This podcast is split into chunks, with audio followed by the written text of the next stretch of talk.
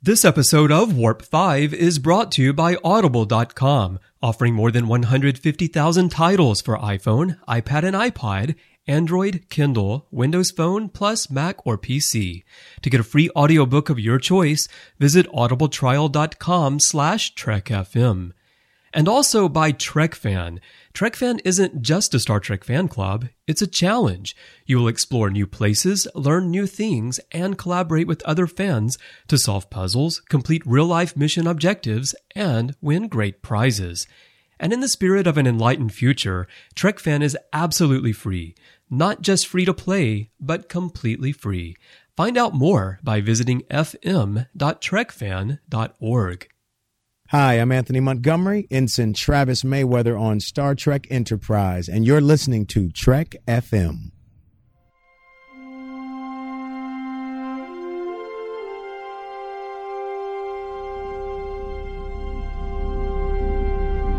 How we doing, Trip? Ready when you are.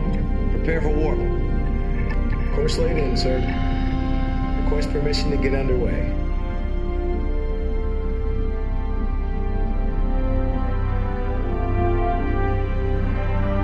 Let's go.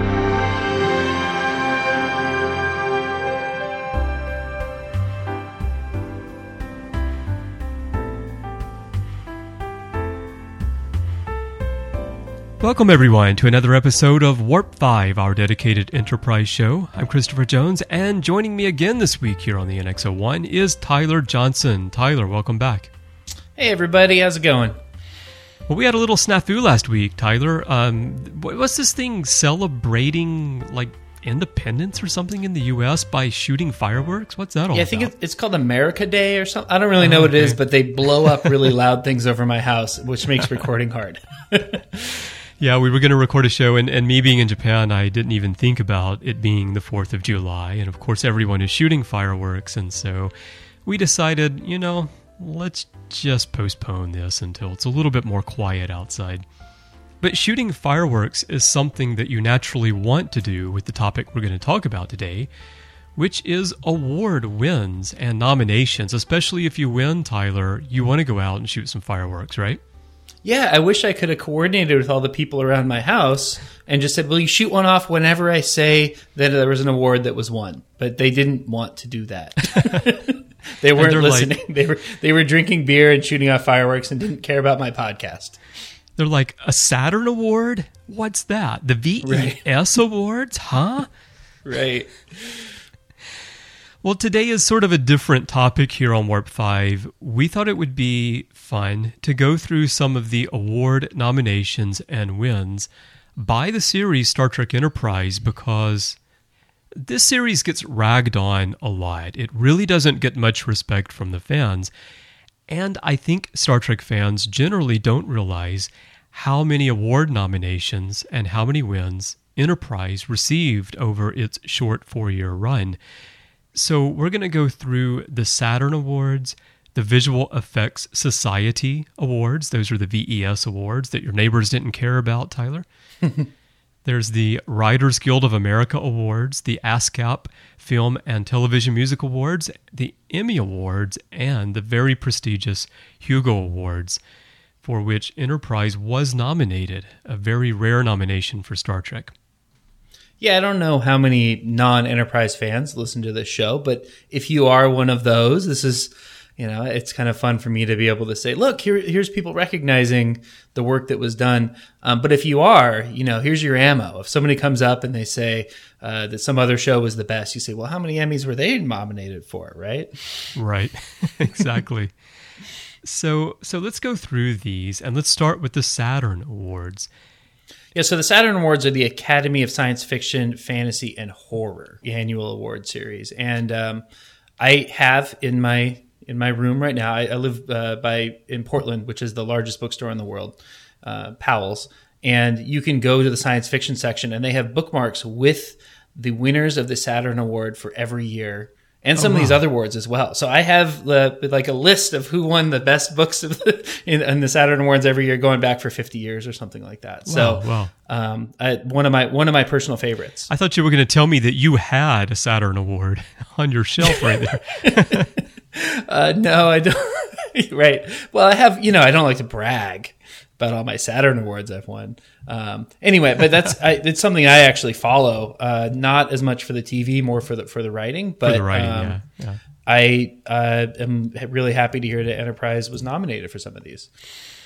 Well, they were, yeah. In 2002, Enterprise was nominated for Best Supporting Actor in a Television Series, Connor Trinneer, Best Actor in a Television Series, Scott Bakula, Best Supporting Actress in a Television Series, Jolene Blalock, Best Network Television Series, Enterprise. And of these four, they won one award.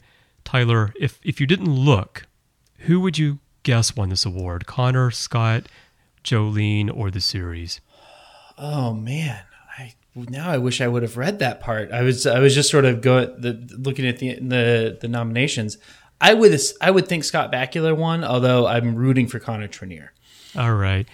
See, I would have guessed Connor Trinneer personally because mm-hmm. he's my favorite actor on Enterprise, at least his character, the way he portrays the character. Actually, it was Jolene Blalock, Best Supporting Actress in a Television Series, 2002 Saturn Award. Really? Huh. Well, good for her. Surprised me a little bit there. Nothing against Jolene, but um, yeah, I was a little bit surprised on that one. Also, for 2002, Enterprise won the Cinescape Genre Face of the Future Award for a female, which also went to Jolene Blalock. Wow, she was just blowing up that year. It- you know, it's funny. I actually didn't watch that season when it was on. I didn't watch it till uh, a year or two later because I didn't have TV where I lived at all at that point. Um, and so I kind of caught up in all this later. I, I didn't know that that was she made such a big splash. That's great. Yeah, she she did. So unfortunately, Scott Bakula did not win for Best Actor. He lost out to David Boreanaz of Angel. Connor Trinneer lost out as supporting actor to Victor Garber of Alias, and Enterprise as a series lost out to Alias. I, I felt like Alias was on so much before Enterprise, but I guess not. Um, I you know in my mind, Alias is, is a much older show than and Enterprise is more recent. But I guess I have that. Must Well, have there's- that wrong. Yeah, some overlap there. So so they got in there. The next year, 2003, there were four nominations. The usual suspects: Jolene Blalock for supporting actress, Connor Trinneer for supporting actor, Scott Bakula for best actor, and Enterprise for best network television series. No wins for Enterprise in 2003, but who did they lose to, Tyler? Well, it looks like the the uh, Joss Whedon verse was really dominating. So Amy Acker won for Angel for Best Supporting Actress. James Marsters, uh, James Marsters, sorry, who was on both Angel and Buffy. He was doing double duty. Uh, won for Best Supporting Actor. Uh, and the best actor in a television series went to um, David Boreanaz. I've never really known how to say that. Is that is he? He's the main actor on Angel, right? I think so. Yeah, yeah. Yeah. And then uh, the best television series was that a tie for Angel and CSI? That was a tie, yeah. Angel and CSI, they couldn't pick a winner, but it was an Enterprise. I don't. I've, Angel's no Buffy. Someone's gonna be very upset that I put that on there. But I, I, I but for me, Angel was like, it's sort of like the fad. It's like, who's the new kid on the block? They get all the attention. So at this point, Buffy wasn't getting the attention, Angel was getting the attention. oh, see, I feel like it's the other way around. I feel like a show is really good, and maybe they get nominated, and maybe they do okay, but they don't win anything. And then a couple years later, when they're established but they're not as good as they used to be, then they pi- start picking up awards. And this is more on the Oscars. You've got to get build up that prestige, but Yeah, it goes for all of these. And so I, don't Yeah. know, I guess I'm just surprised Angel won all of those awards. Good show, good show, but I think Enterprise was better for some of those categories. I do too. I do too. So nothing in 2003. 2004 was also an empty year for Enterprise in the Saturn Awards, although they did have three nominations Best Supporting Actress, Jolene Blalock, Best Actor, Scott Bakula, Best Network Television Series, Enterprise. And of course, Enterprise lost to. So in best uh, best supporting actress, it's Amanda Tapping from Stargate, which I'm glad she won. Like she did a lot of good years of work on that show, and it's good to see her get get uh, you know an award for that. And you know, I could probably do a podcast about Farscape as well. Ben Browder was great, and that's a really, really that's one of my favorite shows. And I think if I remember right, that was the first year of Lost, and that was just a beast that year. Um, yeah, I think that was the first year of Lost. Yeah, yeah, Yeah, and that's that's the best season of Lost, I think, too. For if you know, if no one's ever going to watch the whole series, Yeah. if they just watch the first season, I feel like anyone should be able to enjoy that. I agree because it was a point where the show was kind of interesting and unique, and they weren't just making up random things in order to keep episodes coming on every week at that point.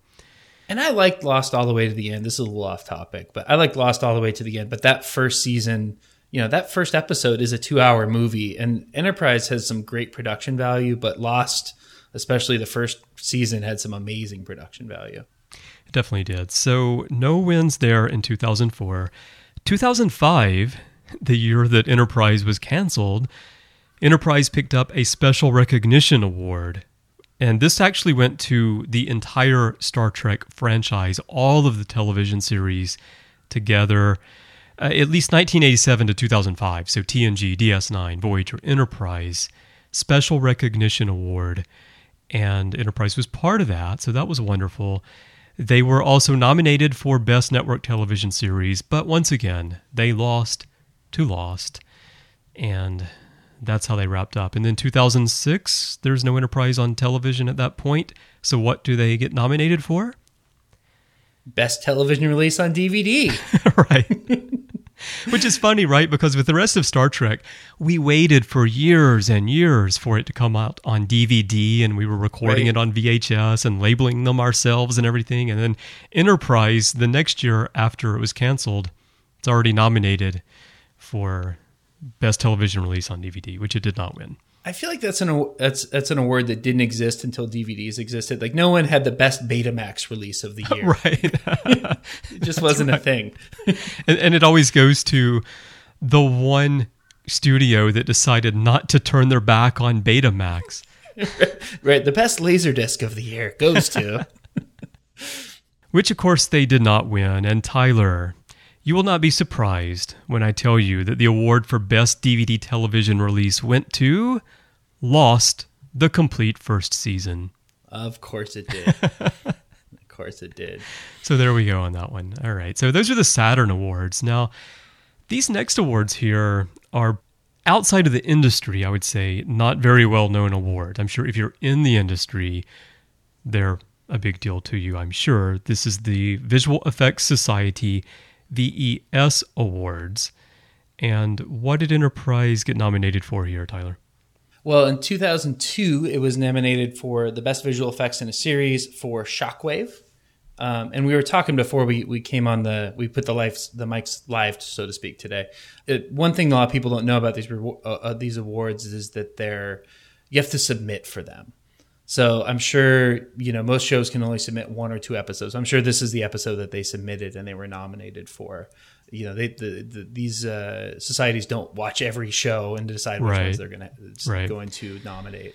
So um, not every episode in a season is going to be nominated because the the producers decide we're going to submit this episode. And this is Right. the norm for pretty much all awards, which I think a lot of people don't realize whether they're Yeah. television awards or film awards or design awards or marketing awards or whatever they are, you typically have to submit your work. People don't Right. just look to see what you did and say, "Hey, I think that that deserves an award." Right, and it's so this means this was, this was an episode they're proud of as well. Yes. from a visual este- uh, effects uh, standpoint, and this is actually an award I follow a little bit as well. I'm a little bit of an awards junkie, but this particular award, I have some people, uh, some friends of mine who work in visual effects. Yeah. As a matter of fact, one of them works for a studio that had five of the top ten uh, grossing movies last year, or Oh, five wow. of the top ten that were nominated for VS awards. So Okay. I saw these pictures on Facebook of him at the awards ceremony, um, and uh, it's uh, yeah, I, th- I think it's you know people get a little too caught up in the graphics sometimes, but it's what makes these sci-fi shows feel real. Yeah, yeah. And Enterprise did a really great job with these, and it does feel real. Like I, for the most part, Enterprise for me, except for a couple of places where it's very obvious, the entire scene is CGI. Like when the Enterprise is coming out of dry dock and you've got the astronauts mm-hmm. floating, which even they are, you know, that that one feels a little bit animated. But for the most part, Enterprise feels very real, more so than a lot of the past Star Trek series. Yeah, they, they definitely have the best visual effects of you, you know uh, of any of this, this series, and they were the latest, so they have the best opportunity there. And Yeah. some of the Suliban stuff looks a little weird now, but when it came on, a lot of that was groundbreaking. Oh, it was, yeah, yeah. So Shockwave was nominated for Best Visual Effects in a Television Series. Uh, did not win on that one, but in 2003, Enterprise did win a VES award for Best Models and Miniatures in a Televised Program, Music Video, or Commercial for the episode Dead Stop. That's great. Not only did they beat out other sci-fi shows, commercials too. That's a huge category. right. Yeah, But I- good good for them. That that's a good episode too. I think there, there's a lot going on in that one. Yeah, I think that one was well deserved because that that facility, everything that they did in that episode in Dead Stop, uh, was was really nicely put together. And I don't remember if it was last week or a couple weeks ago. We had the sort of uh, Easter egg show, and we were talking about a lot of little things in that episode, aliens that you wouldn't maybe notice Right. unless you pause the DVD. Um, so they put a lot of time and care into that into that show to make it feel like it was in the in universe. Right, they definitely did. So 2004, Enterprise won yet again, this time for outstanding visual effects in a broadcast series for Stormfront Part 2. And in fact, Stormfront 2 was also nominated for another award, Outstanding Created Environment in a Live Act on Broadcast Programming for the dogfight over New York City. So they were nominated for two things for Stormfront 2 and they won one of them. Yeah, that's it's interesting how technical they get on some of this stuff, um, but I think for good reason. It's it's very different to create a, a ship versus an environment versus a you know a CGI person. Those are all very different skill sets, so I think it makes sense. Right. And speaking of getting really, really technical here, we also talked about maybe giving a few awards of our own. Mm-hmm. And I just want to insert one right here because it does kind of apply to this very technical nature of the VES awards. I think Enterprise should have won for best use of elastic in a waistband during a partially dressed decontamination scene on broadcast programming.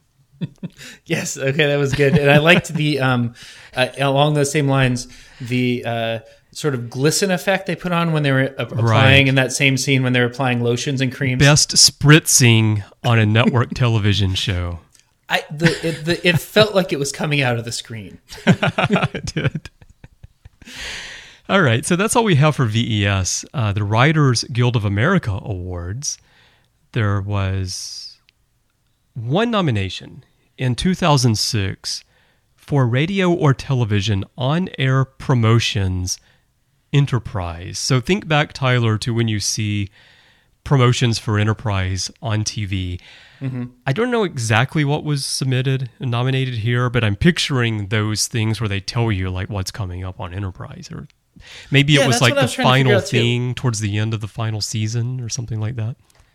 Yeah, this is the one. I looked at a bunch of the other ones. When I think Writers Guild, this is not the first award I think of. so, Yeah, yeah. Um, and the fact that it's radio or television, I'm sure it wasn't a radio ad for Enterprise. But uh, yeah, this one confuses me a little bit. I don't remember any radio ads. Yeah. It's not impossible because I do know sometimes shows will put on on radio, especially on like certain like AM programs. I remember hearing like a network promo for a TV show coming up, but not so common. But I assume this is for copywriting for those promotions. So Yeah. um, Cool. clear- I don't think Vo- I don't know. I'd have to go look. I don't think Voyager was ever nominated for that, unless it was best misleading copywriting in a network television promotion, where they try to make every episode sound like it's super dramatic and and deadly for the characters when it's actually like uh, luau on the holodeck with Neelix making pina coladas for everyone or something. And then maybe Deep Space Nine has most understated because it's like, wait, what's really happening? I don't know where where are they going in with this, you know, because they were so uh, a lot of those episodes were such slow burns, you know, Right, right. you can't really promote them.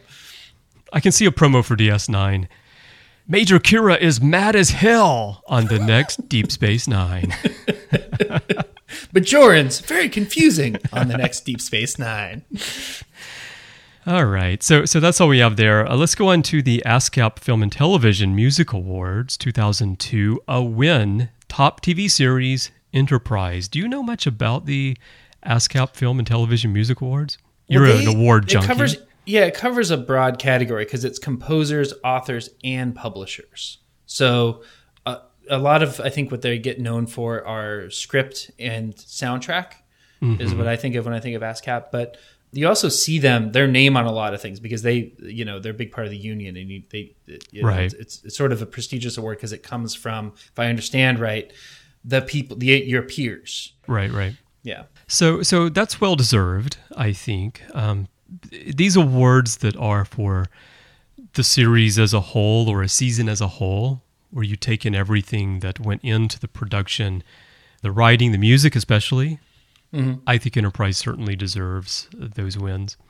Yeah, those in a way are more valuable to me. When it, when a show wins for one episode, I think that's fun and it's nice and it makes sense for It's great for the people effects. that worked on it, of course. Yeah, but like nobody says, uh, you know, it's just so different on TV. No one says this movie is going to win for this scene, right? Right, Like right. it was the best scene of the year, unless you're watching the MTV Awards, right? It's it's which is the best whole film, and so I really like the the ones that are about a whole season. like more.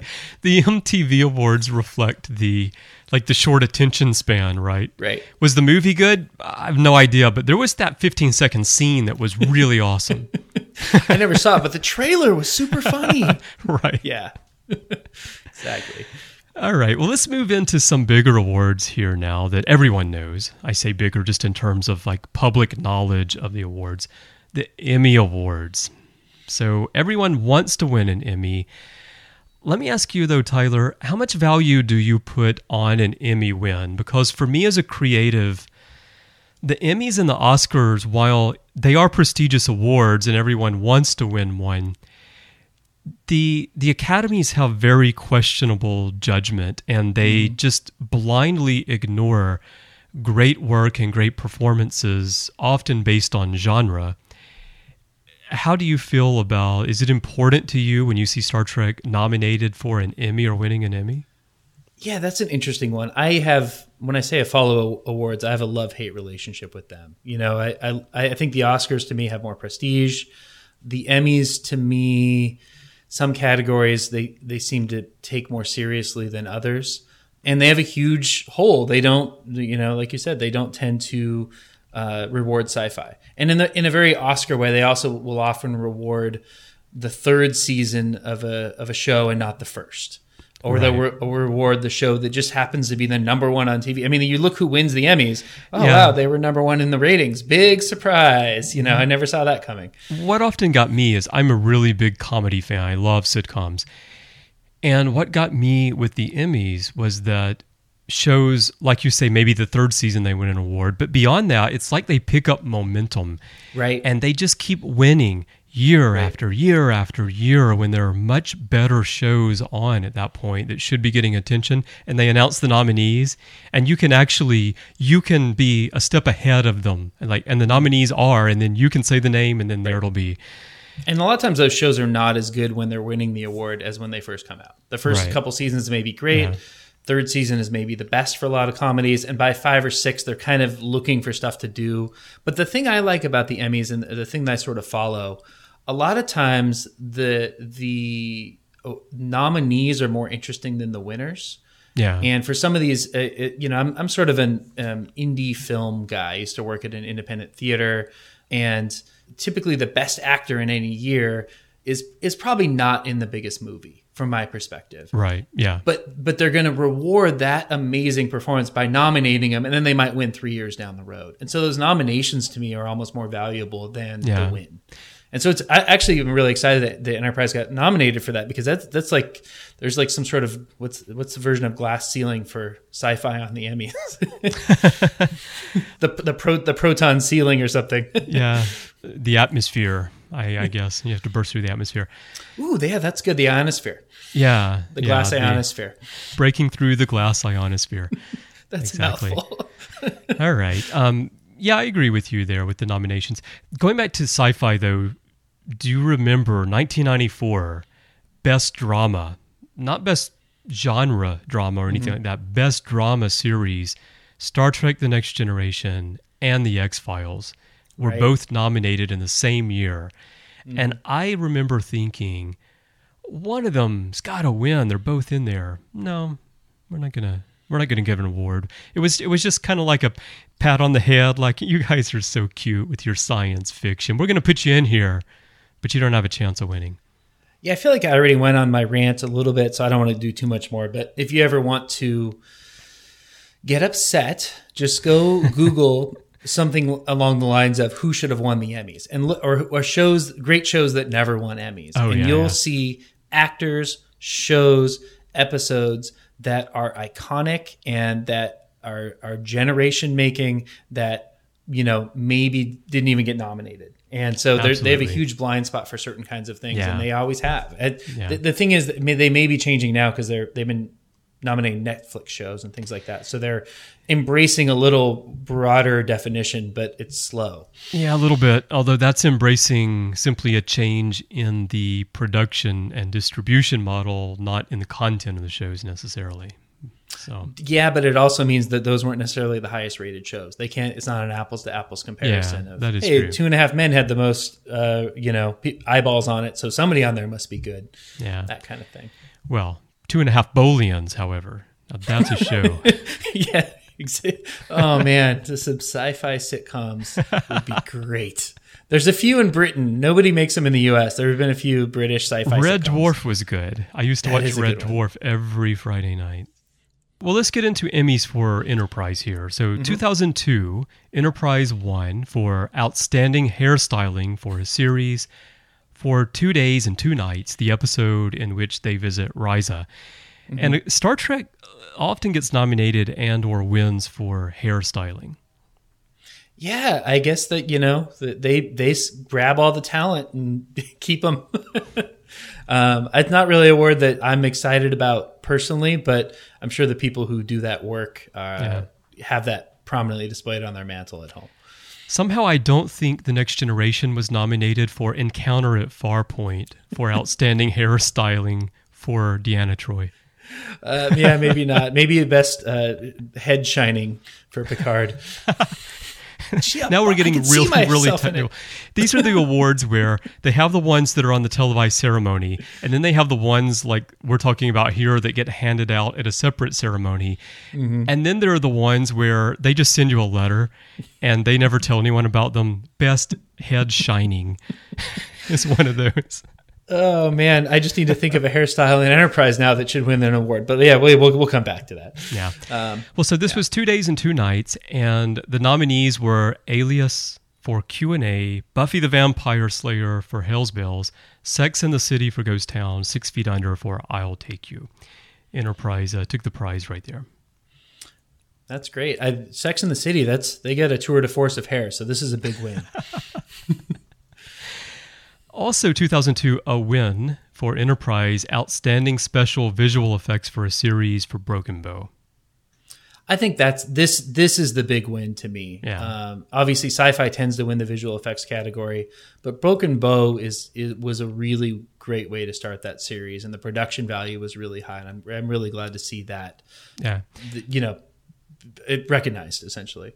They they beat out themselves in that category because they were also nominated for Breaking the Ice, which also had amazing visual effects. I mean, the shot of the Enterprise trailing the comet, especially for the time, the CGI of the time, I always thought was very very beautiful.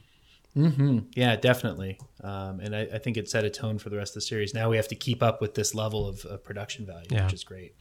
So also nominated were Smallville's Pilot, SG1 Enemies, and SG1 Revelations. So pretty much all sci-fi related there. I can't remember. I think SG One was still on HBO at that point, so they were they probably had a little bigger budget than when they moved to syndication later. Yeah, yeah. So So, but this one's very well deserved. People ask me about pilots, like which is your favorite Star Trek pilot, and I always say that for story, my favorite pilot is Emissary from Deep Space Nine. For production, my favorite pilot is Broken Bow because mm-hmm. it does have a great story. I have some issues with parts of the story, but from a visual standpoint, the production value of the episode, it's just head and shoulders above anything that Star Trek had done up to that point, I think. And that's saying a lot because they did some really great stuff. well, especially when you look back at yeah Encounter at Farpoint, which you know Well, that one I kind of discount. I mean, it was. it It's was a, but I mean that was a big so- deal. They were relaunching that show and Yeah. they put budget behind it. And And, that one kind of came out to be a hot Yeah, mess. You and know? at the time, I mean, it was it was great work, but it it doesn't compare with Emissary, Caretaker, or Broken Bow, of course. right, right, exactly. All right, so we had that one. Also, outstanding sound editing for a series for Broken Bow. They were nominated. They didn't win in that one. But Tyler, the winner in that category, actually went to Smallville for sound editing for a series. Were you a Smallville watcher? I never really. I've seen some episodes, but I never really got into Smallville. I was more of a Lois and Clark guy when Teri Hatcher was on there. Uh, yeah, I guess she was a good reason to, to watch. No, I, I never watched any of those uh, Superman TV shows. Um, I don't know. They, they never they never caught my interest. So I can't judge whether Smallville had, had better sound editing than Enterprise. Sorry. Yeah, I guess that we'll I. leave that to the Emmy the Emmy board. Neither can I. Although I will just say that I think Enterprise would have been very deserving of a win in that category. I, and I think you may have skipped one because they also were nominated for uh, outstanding makeup for a series. Oh, that's right. Yes. makeup, Yeah, yeah. and that was also Broken Bow. I wonder what that was for. Maybe you think that was for the Suliban? Well, there, let's see. There was uh, there was a Klingon. There was a Suliban. There were a lot of pointy ears. Yeah, there were the butterfly dancers. I don't know if Um, that- ooh, counts as yeah. prosthetic or not. Yeah, I think those were CGI. Well, yeah, and they kind of The went girls through that. were, uh, but I think the tongues were maybe. Yeah, and they they kind of went through that uh, sort of the equivalent of the Star Wars cantina scene. They're in a strange Oh, place with yeah, all the all the different aliens. And Okay, if, so if you watch, be- there's a lot of them in that scene. Could be for all of that, maybe. like, Yeah. kind of all together. Yeah, that makes sense. All right.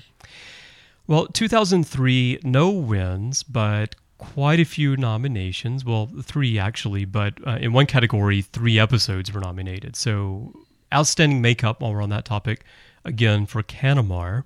Outstanding music composition for a series, dramatic underscore for Dennis McCarthy for The Expanse, which I think should have won personally. I actually went back and I watched The Expanse just to pay attention specifically to the music.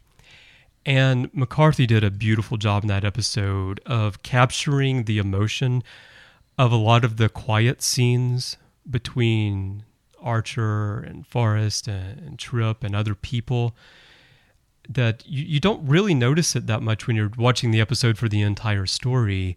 But if you go and you really just pay attention to the music, there was something special about The Expanse. So I definitely can understand it being nominated. I think it should have won.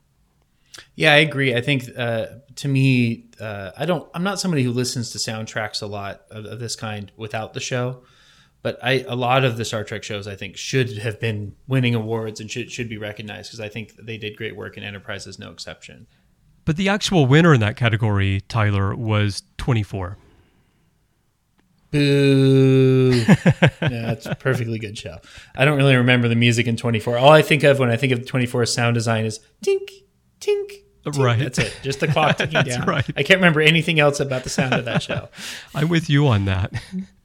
So I don't know. Maybe they were just hitting a keyboard each time, and that counted as composing. I'm and that really counted. I don't know, maybe. so, uh, going back to the makeup category real quick and, and who won for that one, it actually went to Primetime Glick, which was a Comedy Central show that I don't know much about. Yeah, is that? I think that that may have been Martin Short, Oh, you might be right. In which and he case was I in character as sort of a yeah, It's Martin Short in character as sort of a. I uh, remember this show. The name slipped yeah. my mind, but yeah, yeah, yeah, yeah.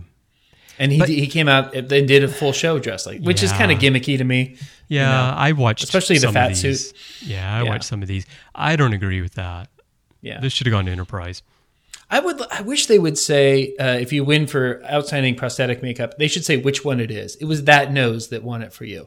Right. That was a that was a really good ear. That was the best ear I've ever seen. Ear of the year. exactly. All right. And then I mentioned there were three episodes nominated for one category in 2003. This was Outstanding Special Visual Effects for a Series for The Crossing, Dead Stop, and The Expanse. And for me, of these, probably The Expanse would be the one. If I, if I were going to give the award to one of these, it would be that one, I think. Yeah, I might agree with you. I mean, Dead Stop. You know, it's it's more of a, in a static location, And so anytime you're traveling, I think that's more interesting. Now, tell me what you think about the winner. The winner was Firefly for the episode Serenity. Oh, yeah. Well, if you're going to lose, Lo- losing to fire, that I think Serenity was the first, was it the first episode? I believe it's the pilot, right? But it was aired out of order. Right. So if that was the pilot, uh, you know, if you're going to have to lose, that's a good show to lose to. Yeah, Again, the yeah. Whedonverse, oh, taking those awards. They're tough to uh, Yeah. tough to compete with. Yeah. All right, well that's 2003. Let's move on to 2004. We actually have some wins here, two of them. Outstanding music composition for a series, dramatic underscore for similitude. What do you think about that one? It's a very moving episode.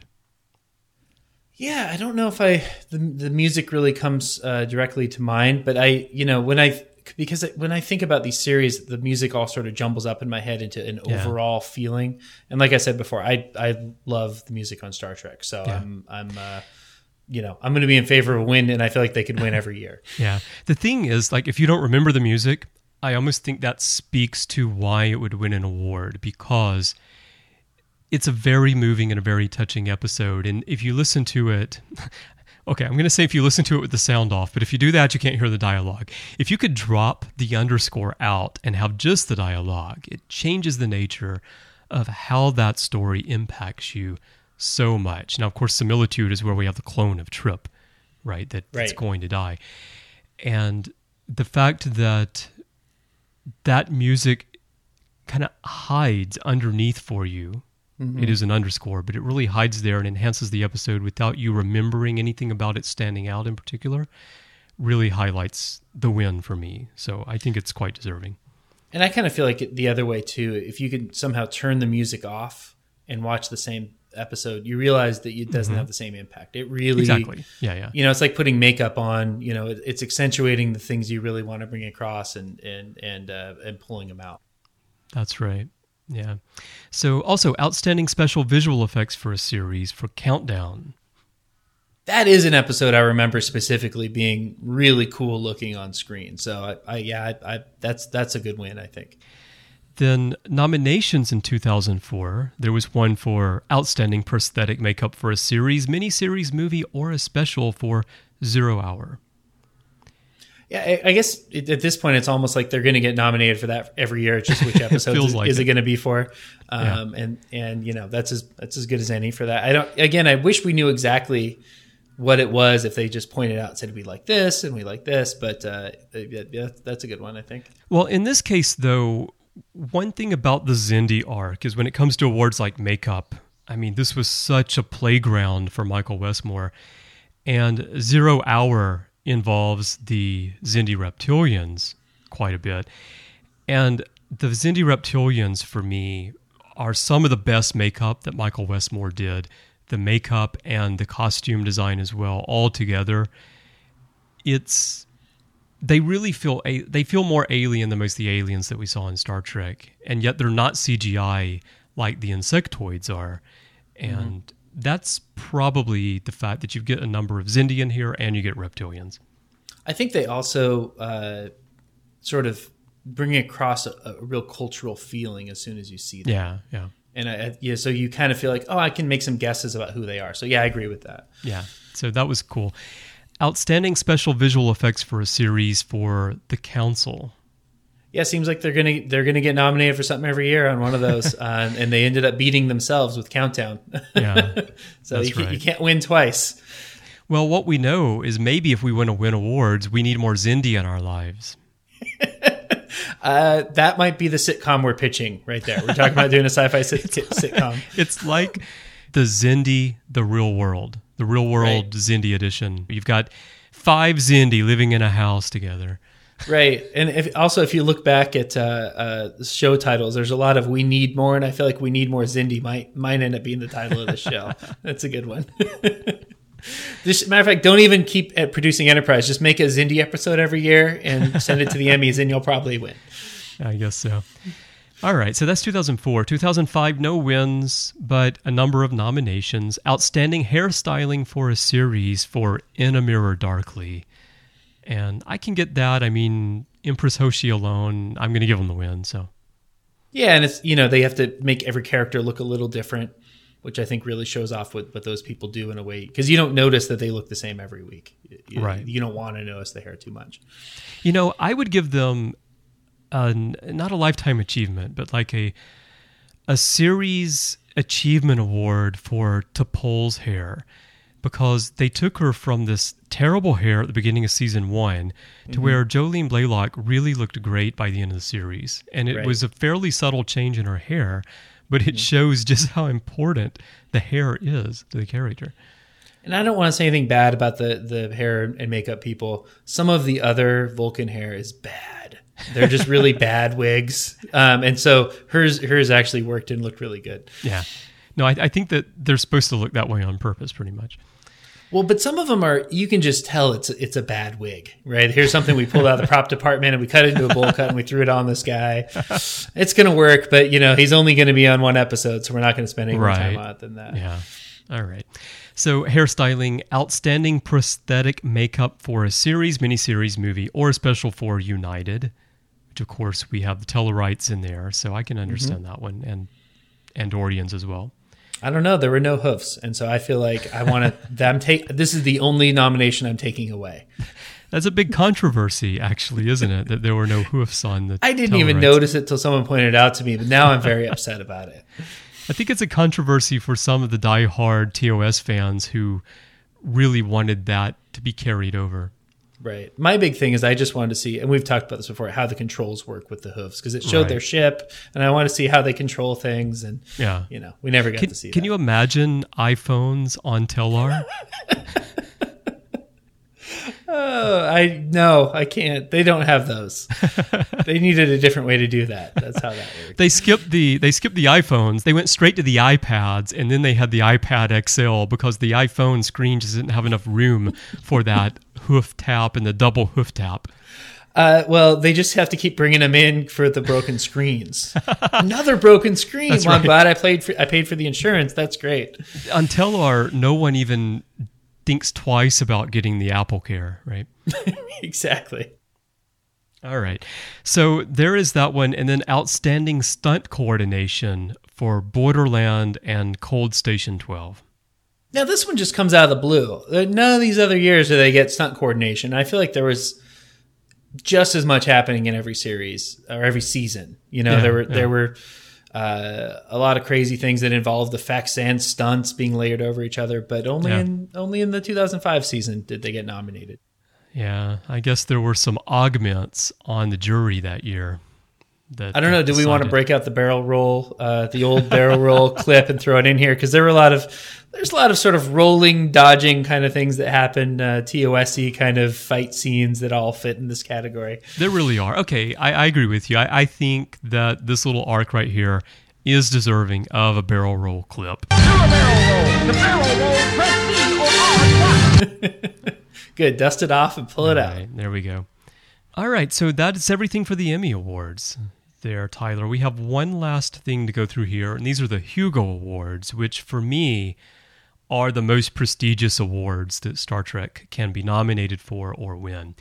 And when you consider how many hours of Star Trek there have been, Star Trek really has not been nominated for very many Hugo Awards. Yeah, these guys take themselves really seriously, and in a good way. You know, they're sort of into hard sci-fi, maybe is the way to say it, or or deeper thinking a lot of times. For me, it's the writing, it's the story. You know, it's not visual effects, or not that there's anything wrong with that, but it's not about so much what's happening on the screen as it is about the story and the writing and the message. Right. And and you know, the Hugo Awards have been around since 1955. Again, to me, I have I was talking about bookmarks I have where I, I'm thinking about buying a new sci-fi book or something, and and I just pull those out and look at them to, to decide um, what you're going to get. And they also have one of the cooler statues. We haven't talked, you know, every, I think do, most yeah. people know what the Emmys look like, but the Hugos is a nice um, sort of lean classic rocket ship Right. by by by comparison, go look up the the uh, what the statue looks like for the Saturn Awards. It's pretty bad. it looks like it melted a little bit. Yeah. It's got a it's got sort of a, a, a flying saucer thing that's leaning off to the side. It looks very. Oh strange. yeah, yeah, yeah, yeah, yeah. Well, you know, there is, in fact, if I'm not mistaken, in the DS9 episode Far Beyond the Stars, there is an actual Hugo Award sitting in the office there at the publication. Oh yeah, yeah. You know what? Now you say it, I think you're right. Mm-hmm. Yeah, I think it's there. Well, let's look at how rare Hugo nominations are for modern Star Trek. Now, the original series received a number of nominations and actually won. The original series won for The Menagerie and also one for The City on the Edge of Forever and one for The Trouble with Tribbles and was nominated for The Corbomite Maneuver, The Naked Time, Amok Time, and Mirror Mirror and The Doomsday Machine. And then most of the films were nominated for Best Dramatic Presentation. The motion picture was nominated The Wrath of Khan, The Search for Spock, The Voyage Home, The Undiscovered Country, Generations, First Contact, Insurrection. They were all nominated for Best Dramatic Presentation. Which movie did I leave out of there, Tyler, from the original series movies? Oh, I missed it. I'm sorry. Which one did you leave out? You, you don't even need to think about it, Tyler. The Final Frontier was not nominated. Oh yeah, I, I did that movie exist? I thought it didn't exist. I thought I dreamed that movie. According to Hugo, is apparently not. So, um, Yeah, I only watch the I only watch the sh- the movies that have been nominated. I don't know about you. all right. Well, well, good. So the only two Star Trek movies, and I'm not counting the JJ movies, although those would be included in this. The the only two non JJ movies to not be nominated for Best Dramatic Presentation in the Hugos are Star Trek V: The Final Frontier and Nemesis. And the the 2009 Star Trek movie was nominated for Best Dramatic Presentation Long Form. Into Darkness was not nominated, but we're talking about television here. So how rare is the Hugo for modern Star Trek television? TNG was nominated for Best Dramatic Presentation for Encounter at Farpoint in 1988. Also in 1993 for The Inner Light, which they won. And then All Good Things in 1995, which they also won. And that's it for TNG. Deep Space Nine was nominated for The Visitor and Trials and Tribble-ations. Did not win. And that's it. And then Enterprise was nominated for Carbon Creek and A Night in Sick Bay. So, for those of you keeping score at home, for Enterprise, this horrible series that destroyed the Star Trek franchise, three Hugo nominations for The Next Generation, two for Deep Space Nine, zero for Voyager, and two for Enterprise. Yeah, that's pretty good. And on the funny thing to me though is I might have picked different episodes, but that's fine. I'm just happy they got. That's interesting because now I think these episodes are are great, and Carbon Creek especially, I think should have won actually. A Night in Sick Bay maybe not win. I'm glad that it was nominated, but what would you have chosen? I don't know. I mean, I guess the thing is, we maybe should talk about Carbon Creek on an episode sometime because we may have a different opinion. I don't. That one didn't really capture my fancy, but I could see why the Hugo voters would like it. It's a very um, sort of outer limits sort of sci-fi story. It's a very classic sort of sci-fi story to me, in in a way that some of the other Enterprise is a very modern sci-fi story. Well, for me, Carbon Creek is very similar to The City on the Edge of Forever. N- It's you know it's a different story, and the time travel the mechanism is different because it's not actually time travel. It's T'Pol just telling a story, but the feeling of it for me is similar to City. like I said, we should probably we should probably dive into that at some other point Yeah, and really dig in. And uh, again, I'm happy it got nominated. I don't know if we've talked about it on Warp Five. We've done it on the Ready Room. I know. Yeah, Yeah. um, not a bad episode. It's just if I was to pick one, I don't know. I mean, maybe it's Broken Bow, or maybe it's one of the ones, uh, you know, in, in in the final season. Yeah. You know, I I, I think I could pick three or four, and I'm not pulling them all right off the top of my head. But again, this isn't about the awards I would give people. Right. it's Yeah. it's what they were actually nominated for. They're not the Tyler Awards. They're the Hugo Awards, but Not I, yet. Not yet. That's coming soon. Um, for me, if I were going to pick another episode here that I think would be worthy of Hugo nomination for Best Dramatic Presentation, Similitude comes to mind. I think that's a, a, a big one there. And mm, maybe maybe Dear Doctor, perhaps. Right. Yeah. You know the the one that I'm kind of surprised maybe wasn't nominated was, and I know you don't like this as as much as maybe some of the other fans do, but that whole Mirror Darkly arc. Yeah. Because a lot of the things they seem to to nominate, I was looking at last year's nominations as we're talking, are things that are sort of cult- cultural moments, uh, Yeah. like the Tribble episode from DS9.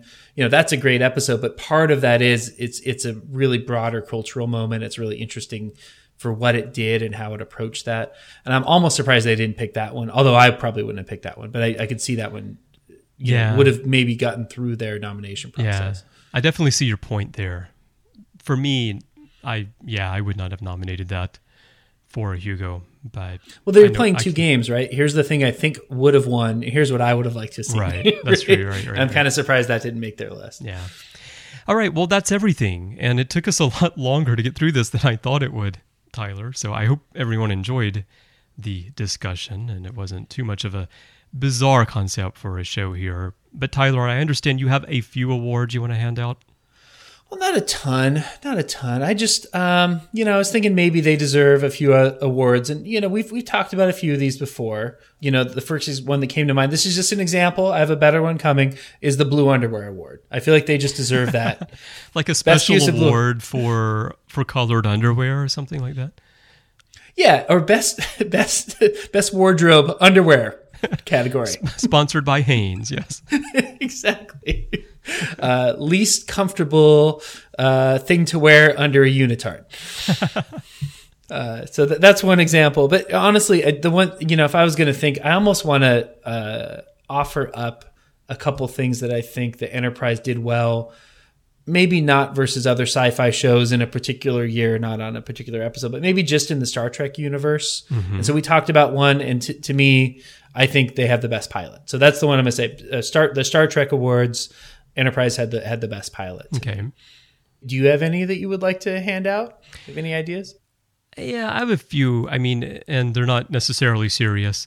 I Mm-hmm. think best use of a dog in a science fiction series should have gone to Enterprise for the scene where Porthos is also receiving a rub down in the decon chamber as they're all rubbing each other down. Uh, yeah, that's a good one. That's a good. That's kind of in the blue underwear category, but I think this is where I like my awards. I'm never going to be the person who's going to vote on the Oscars. I like these kind of awards better. I think best ambiguous supporting actor in a network television series should have gone to Chef.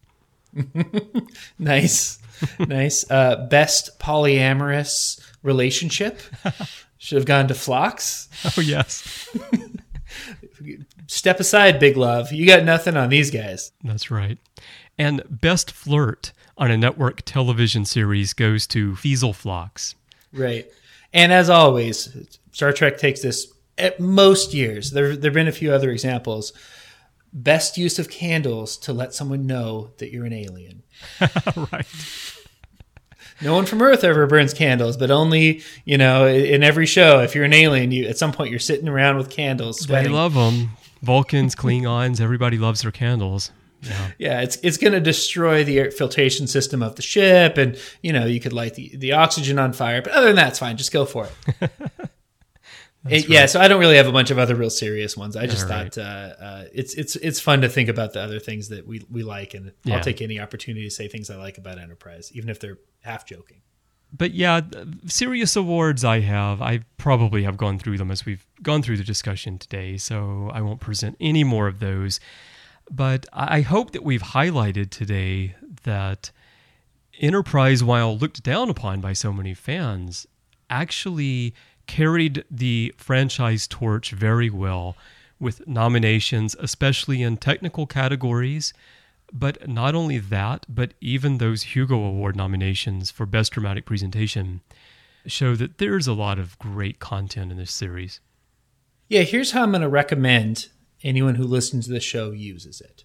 And I, you know, I, don't- I, I work in marketing a little bit. I, this is the show's really not about marketing; it's about something we love. But I think what you should do with this show is you should post it in message boards all over the internet every time someone says, I don't like Enterprise. That show sucked. And you just post this show. And, you know, and, and really just throw it out there whenever you need a hand. And maybe you put a timestamp. I don't know. Check out 22 minutes and 22 seconds in.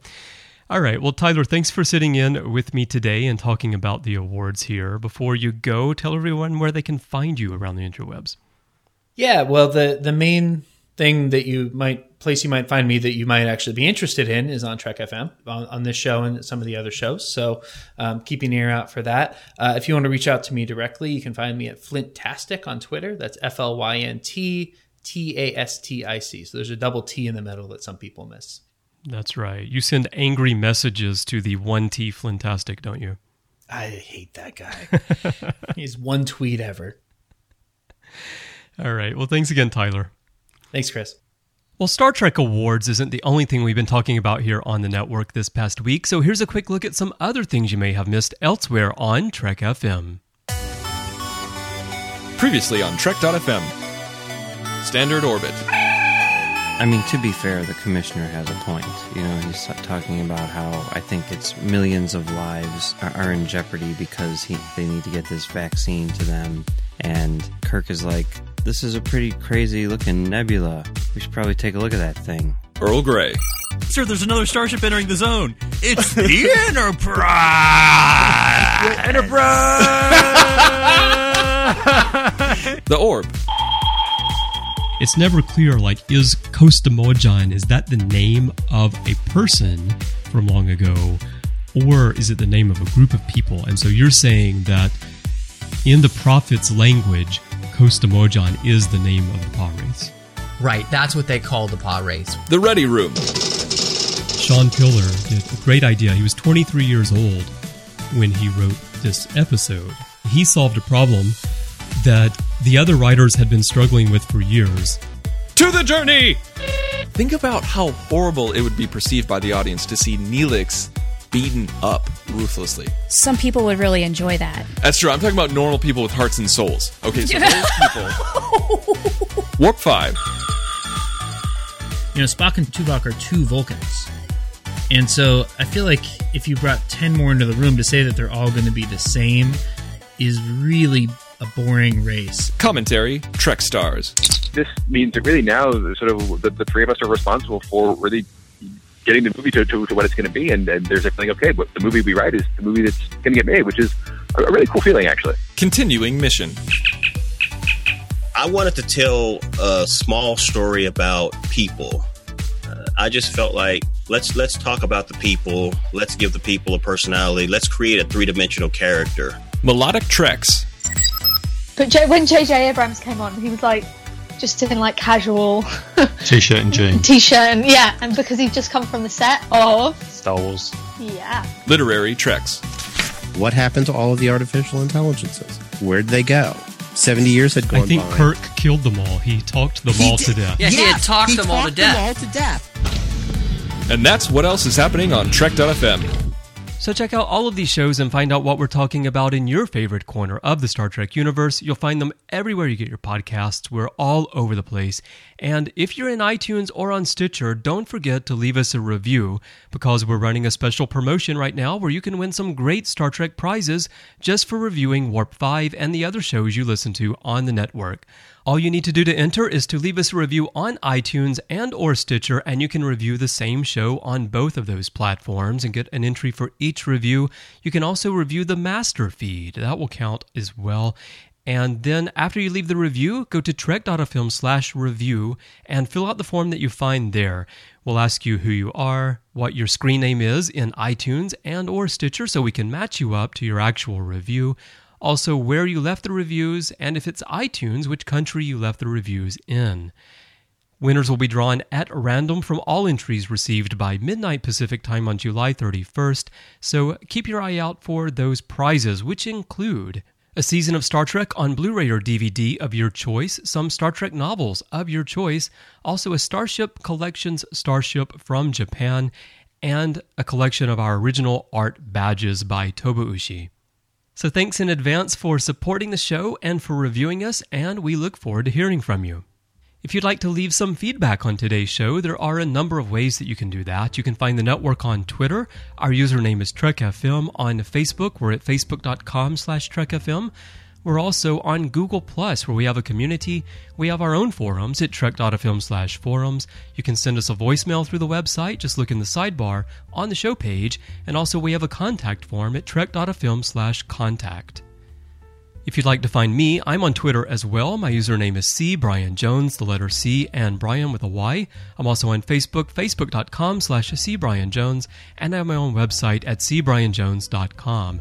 On the network, I do a lot of different shows. There's The Orb, Literary Treks, Matterstream, The Ready Room, Continuing Mission, and our daily news show, Hyperchannel. So check out all of those if you're interested in hearing my other thoughts on Star Trek.